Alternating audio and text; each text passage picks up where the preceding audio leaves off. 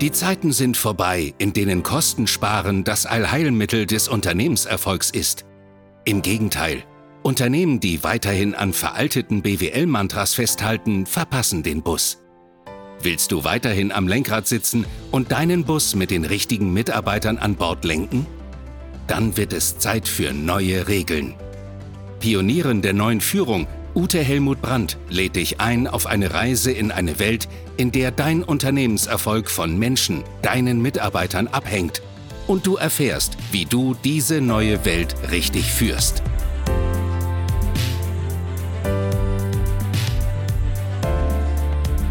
Hallo! Heute lege ich los mit einem herzlichen Dankeschön. Ich danke für die Feedbacks, für die E-Mails, die ihr mir zum Teil geschrieben habt und ich freue mich, wenn wir gemeinsam diese Businesswelt zufriedener machen. Ja, und ihr kennt ja mein Bild von den bunten Luftballons. Ich möchte, dass nicht nur die Bilanzen im betriebswirtschaftlichen Sinne gut sind, sondern ich stehe dafür ein, dass eben auch die emotionalen Bilanzen gut sind. Und ich glaube ja sogar, wenn du als werteorientierte Führungskraft ein Dienstleistungsunternehmen leitest, dass du, wenn du bei deinen Mitarbeitern positive emotionale Bilanzen erzeugst, dass unweigerlich mehr Umsatz und, wenn du ein gesundes Unternehmertum lebst, du dann auch mehr Gewinn erwirtschaftest. Das treibt mich. Und ich freue mich, dass so viele da mitmachen. Ja, zu Beginn, als ich den Podcast angefangen habe, war ich ja da noch recht unsicher, aber ich merke einfach, dass das wohl einige von euch beschäftigt. So, heute geht es um das Thema, was macht denn deine Mitarbeiter zufrieden? Und ich habe euch ja versprochen, ich mache einen Leitfaden, wo ich dich Schritt für Schritt an die Hand nehme, um dir zu zeigen, wie du durch virtuelle Führung mehr Zufriedenheit in dir und in deinen Mitarbeitern erzeugen kannst. So, und bevor ich loslege, ich würde mir untreu werden, mach es dir noch ein bisschen gemütlicher. Ja?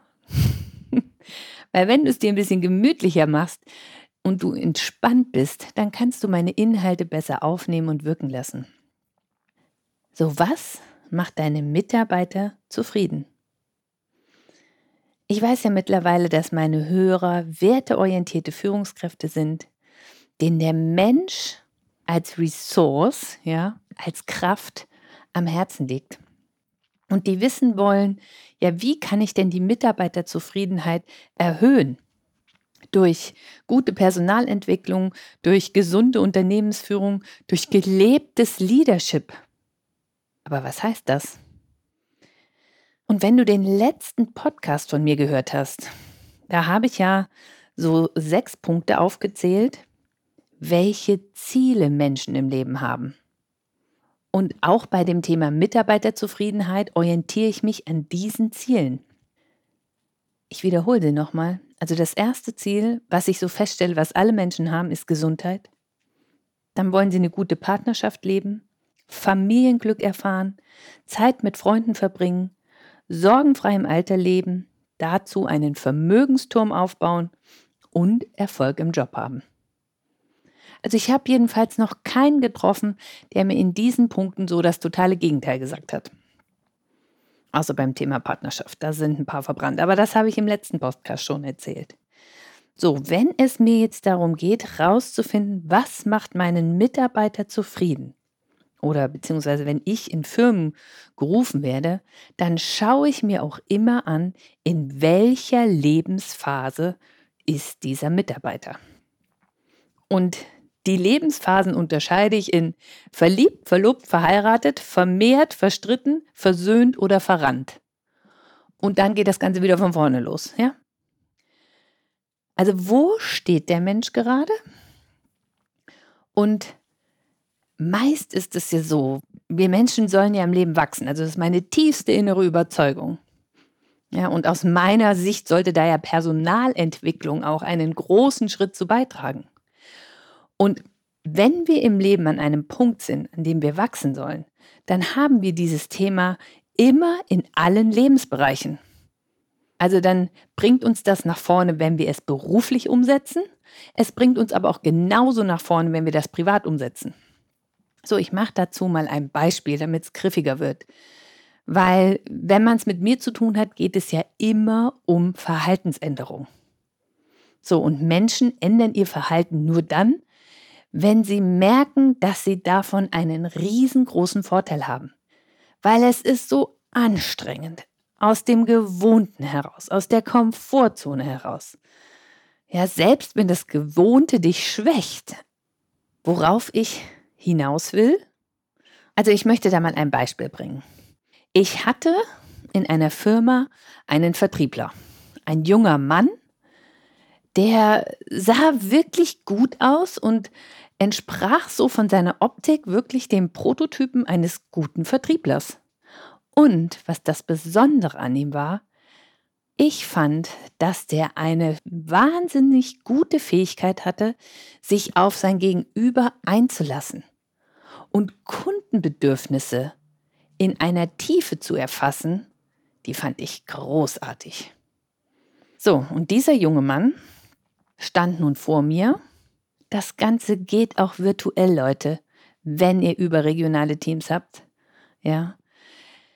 Aber in dem Fall stand er vor mir und ich habe ihn dann so gefragt und äh, er hat gesagt, na ja, er schafft so in der Woche zwei bis drei Termine im Außendienst und dann habe ich gefragt, wie hoch ist die Abschlussquote? Ja, naja, die ist schon super, die liegt bei 95 Prozent. Sage ich, bitte? Dann sage ich, ja, wie machen Sie das denn? Und dann hat er mir erklärt, dass er jeden Termin akribisch vorbereitet und eben ja auch die Produktpräsentation, die er dann dabei hat, wirklich schon auf den Kunden zuschneidet. Mhm, ich war sehr beeindruckt. Und dann habe ich mir gedacht, wieso macht der Kerl nur zwei bis drei Termine in der Woche? Ja, die Woche hat fünf Tage. Die hat einen Vormittag, die hat einen Nachmittag und so weiter und so weiter. Und wenn du das Ganze noch virtuell machst, meine Güte. Ja, dann schaut er mich an und sagt, Ute, ich kann keine Termine vereinbaren. Das kriege ich nicht hin. Also daran lag es. Ja, ihr wisst ja, hinten kackt die Ente, ich gucke mir den Weg an. So, und wenn ich den Weg verstanden habe, dann können wir da ja jetzt ansetzen. Und dann habe ich ihm gesagt, ja, was ist denn so schrecklich daran, Termine zu machen? Ja, da muss ich mich selber verkaufen und das liegt mir nicht und das kann ich nicht. Und okay, also er hatte das Mindset zwischen den Ohren, Termine für mich selber machen kann ich nicht. Dann habe ich mit der Inhaberin des Unternehmens gesprochen und mit ihr verabredet, dass sie ihm erstmal hilft und ihn unterstützt und in der Anfangszeit Termine für ihn macht. Er sollte sich daneben setzen, um das lernen, damit er das dann später eigenständig machen kann. So haben wir es dann noch umgesetzt. So, jetzt brauchte ich aber, damit er da wirklich reingeht, noch den inneren Trigger Point. Und dann habe ich ihn gefragt, sag mal, wo stehst du eigentlich im Leben? Und ihr wisst ja, meine Lebensphasen verliebt, verlobt, verheiratet, vermehrt, verstritten, versöhnt, verarmt und wieder von vorne. Also ich konnte ausschließen, dass der die Reihe schon mal durch ist. Und dann hat er gesagt, ja, er hat eine Freundin und sie denken auch über Heirat nach, aber sie ist sich nicht ganz so sicher, weil sie nicht weiß, ob er wirklich in der Lage ist, eine Familie zu ernähren. Bums, da hatte ich's, ne? Ich sage, ja, wie findest du das denn? Ja, scheiße, ich würde die schon gern behalten, ja? Ja, und Freundinnen oder Frauen können ja so der eine oder andere Triggerpunkt sein, habe ich schon mal gehört in meiner Coaching-Laufbahn. Und das war in dem Fall so. Ich sah wunderbar, die ist super. Und ich habe wirklich gemerkt, wie sehr er in diese junge Frau verliebt ist und wie groß sein Wunsch ist, mit ihr auch eine Familie zu gründen. Und er hat mir dann auch gesagt, ja, meine Freundin regt mich auch immer auf, weil die sagt, ja, ich müsste einfach mehr Termine machen, weil die Abschlussquote wäre ja super. Sag ich, ja, Deine Freundin ist gut für dich. Die prügelt dich ins Wachstum rein. So, und dann habe ich ihm gesagt, jetzt stell dir mal vor, du machst mehr Termine mit der gleichen Abschlussquote und du bringst mehr Kohle nach Hause, damit ihr eure Familie gründen könnt. Boah, da guckte der mich an, ja, und war echt gerührt. Und ich habe gemerkt, er hatte überhaupt nicht genügend Selbstwert, um sich das einzugestehen. Und dann habe ich ihn einfach ja, so einen, so einen mentalen Schubser gegeben und habe gesagt, ich traue dir das zu. Und das war auch so. Dann habe ich mich aus der Firma verabschiedet und das ist ja immer das, wo ich sage, virtuelle Führung geht auch. Also ich bin dann rausgegangen, wir hatten das verabredet, dass die Chefin ihn da ein paar Wochen unterstützt, dass sie sich dann rauszieht und dass er das dann eigenständig macht. Und nach vier Monaten bin ich mal wieder dahin gefahren. Das heißt, übersetzt in der Neuzeit, nach vier Monaten schaltest du dich virtuell wieder drauf. Ich würde mich virtuell schon früher drauf schalten, aber in meinem Beispiel war es eben so, dass ich nach vier Monaten erst wieder hingefahren bin. Der kam mir entgegen. Ich habe gedacht, das ist ein neuer Mann. Der hatte eine Ausstrahlung, charismatisch würde ich die nennen. Der strahlt über das ganze Gesicht. Ich sag, und? Bist erfolgreicher geworden. So siehst du jedenfalls aus. Und er sagt, Ute, ich bin echt über diese innere Schwelle drüber, dass ich keine Termine machen kann. Ich sage, wie viele Termine machst du denn jetzt in der Woche? Acht bis zehn. Ich sage, acht bis zehn jede Woche. Und Abschlussquote? Naja, die ist jetzt ein bisschen runtergegangen bei 90, aber ich mehr Termine mache, ist das ja nicht so schlimm. Er hatte seine Angst vor Ablehnung überwunden, seine Angst bei Ablehnung bei Kunden und hatte seine Freundin für sich gewonnen. Doll, oder? Das nenne ich mal einen zufriedenen Mitarbeiter. Ich habe mich so mit ihm mitgefreut. Ja, herrlich. Und ja, ich weiß nicht, ob sie mittlerweile verheiratet sind. Das wünsche ich ihm. Ja, vielleicht haben sie sich schon vermehrt. Und ich wünsche den beiden, dass sie den Rest der Lebensphasen auslassen sondern als Paar gemeinsam immer in der jeweiligen Lebensphase wachsen, damit sie zusammenbleiben können, bis das der Tod sie scheidet. Weil das macht uns wirklich zufrieden, wenn wir das schaffen. So, das war jetzt ein Beispiel, wie ich damit umgehe um zu schauen, wie kann ich meine Mitarbeiter zufrieden machen. Und ich gucke eben hin, in welcher Lebensphase ist er und wie kann ich den Triggerpoint finden. Jetzt ist aber eine Sache darüber hinaus noch wichtig. Die ist anspruchsvoll. Die ist wirklich anspruchsvoll. Und zwar gibt es einen Turbo, wie du Mitarbeiter zufrieden machen kannst. Und es gibt ein Map, würde ich das mal nennen. Also wenn du so verstanden hast, was der Mensch braucht und es geht an die Umsetzung, dann kannst du ja einmal etwas umsetzen, damit du deinen Mitarbeiter zufriedener machst. Also wirklich ohne eigenes Interesse, ihn in die Freiheit geben und es dennoch umsetzen. Oder du kannst es umsetzen, damit er sie besser arbeitet oder er sie mehr an dein Unternehmen gebunden ist. Also das hat dann so ein Ich helfe dir, weil. Und da entsteht eben keine Freiwilligkeit, da entsteht eine Abhängigkeit. Und das wahrzunehmen ist schon wirklich anspruchsvoll, weil Menschen sagen das ja nicht. Das musst du fühlen. Da hilft es den Menschen, die empathisch sind. Äh, wenn noch Hochsensibilität dazu kommt, ist es der Turbo, weil dann merkst du es einfach. Aber dennoch ist mir dieser Inhalt wichtig, ihn hier heute in meinem Podcast zu benennen. Und ich mache jetzt auch ein Beispiel. Ich selber war Trainerin bei einem Institut und nach einer gewissen Zeit hatte ich Lust, eine größere Verantwortung zu übernehmen. Ich wollte die Verantwortung für ein Trainingsthema haben. Da gab es aber schon jemanden und ich habe mir gedacht, naja, die Person, die ist nicht oft da, die studierte nämlich noch nebenbei. Und ich habe mir gedacht, naja, wenn die das Thema wirklich voranbringen wollen, dann sollten sie jemanden nehmen, der da auch dran bleibt und nicht mal nur jedes Quartal ein bisschen was macht. Also so war mein Empfinden. Und tatsächlich war da ja auch was dran, die war ja nie da. So, dann bin ich also zum Geschäftsführer und habe ihm das vorgeschlagen, dass ich mich da bewerbe, dass ich die Verantwortung bekomme für dieses Thema. Und dann schaute er mich völlig entsetzt an und sagte, Ute, das geht nicht. Dann sage ich, wieso? Und ich wusste, dass er mit der liiert war. Und dann habe ich mir gedacht, naja, Geht es jetzt hier um dein privates Glück oder geht es jetzt hier um den Unternehmenserfolg?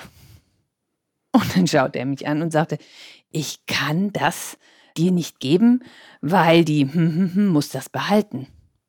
Da habe ich mir gedacht, das ist ja ein geiler Laden hier. War auch nur in dem Laden so, ist in sonst keiner Firma so da draußen, ja. Da wird also was vermischt, eine private Beziehung stand über dem Unternehmensziel. Ist total gang und gäbe in mittelständischen Unternehmen, in Familienunternehmen, Heidewitzka. Ja, was ich da schon alles gesehen habe, was da vermischt wird, aus einem gut gemeinten, schlecht gemachten. Ne? Ja, aber okay, also in meinem Fall war es jetzt so. Und dann kam er zwei Tage später auf mich zu und sagte, Ute, du kriegst einen neuen Firmenwagen. Ich habe mich vor ihn hingestellt und habe gesagt, sag mal, hast du mich so wenig verstanden? Ich will keinen neuen Firmenwagen. Ich will Verantwortung. Ich will hier was nach vorne bringen und ich habe auch Ideen. Aber wenn ich nicht darf, was nützt mir denn dann ein Auto mit vier Rädern? Gar nichts. Ja, und es kam, wie es kommen musste. Ich bin dann nicht mehr lange in dieser Firma geblieben, sondern ich habe mich dann selbstständig gemacht, weil mein Wunsch für ein Thema so verantwortlich zu sein und es eigenständig nach vorne zu bringen, der war einfach viel, viel größer wie meine Angst, dass ich meine Brötchen nicht mehr verdiene. Ja, und dieser Versuch, mich mit einem Auto ans Unternehmen zu binden, obwohl das null meinem Wunsch entsprach, ja, hallo? Ich war da wirklich fassungslos.